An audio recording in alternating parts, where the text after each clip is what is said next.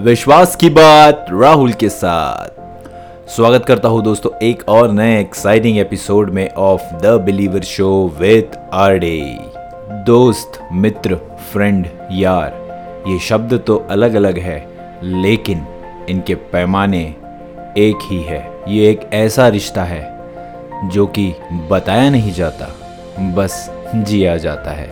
एक ऐसा व्यक्ति जो पूरे अधिकार के साथ आपका अपना होता है और आप उस पे अपना हक जता सकते हैं, अपनी बातें शेयर कर सकते हैं और कुछ भी बोल सकते हैं। वो आपके सुख में, वो आपके दुख में, दोनों टाइम पे आपके साथ होता है और बिंदास होता है। एक सच्चा दोस्त हमेशा आपके हर बात में आपका साथ देता है।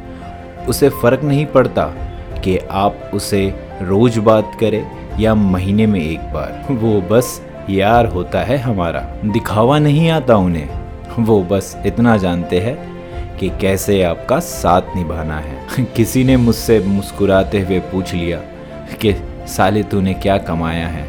मैंने भी उसे मुस्कुराते हुए जवाब दिया, भाई, मैंने दोस्त कमाए हैं। लोगों के होते होंगे फ्रेंडशिप डे हमारा तो भाई भाई दिवस होता है। किसी ने क्या खूब कहा है कि दोस्त वो होता है जो आपको सफलता के लिए सही सुझाव दे और आपकी सफलता देख वो बहुत खुश हुए। मैं आपको बताना चाहूँगा दोस्तों, मैं उन कुछ चुनिंदा लकी लोगों में से हूँ, जिनके पहली क्लास के दोस्त आज भी मेरे साथ है। और ये सभी दोस्त एक सच्चे दोस्त है और वो मेरे बिलीफ सिस्टम को स्ट्रॉन्ग करते हैं, मुझे मोटिवेट करते हैं इंस्पायर करते हैं लाइफ में आगे बढ़ते रहने के लिए। तो अगर आप भी उन लकी लोगों में से है, जिनके दोस्त, जिनके बचपन के दोस्त आज भी आपके साथ है तो दोस्तों, जाइए, उन्हें थैंक यू कहिए और गले लगाइए। ऐसे ही आप हमें प्यार करते रहिए, क्योंकि मैं आपको अपना दोस्त मानता हूँ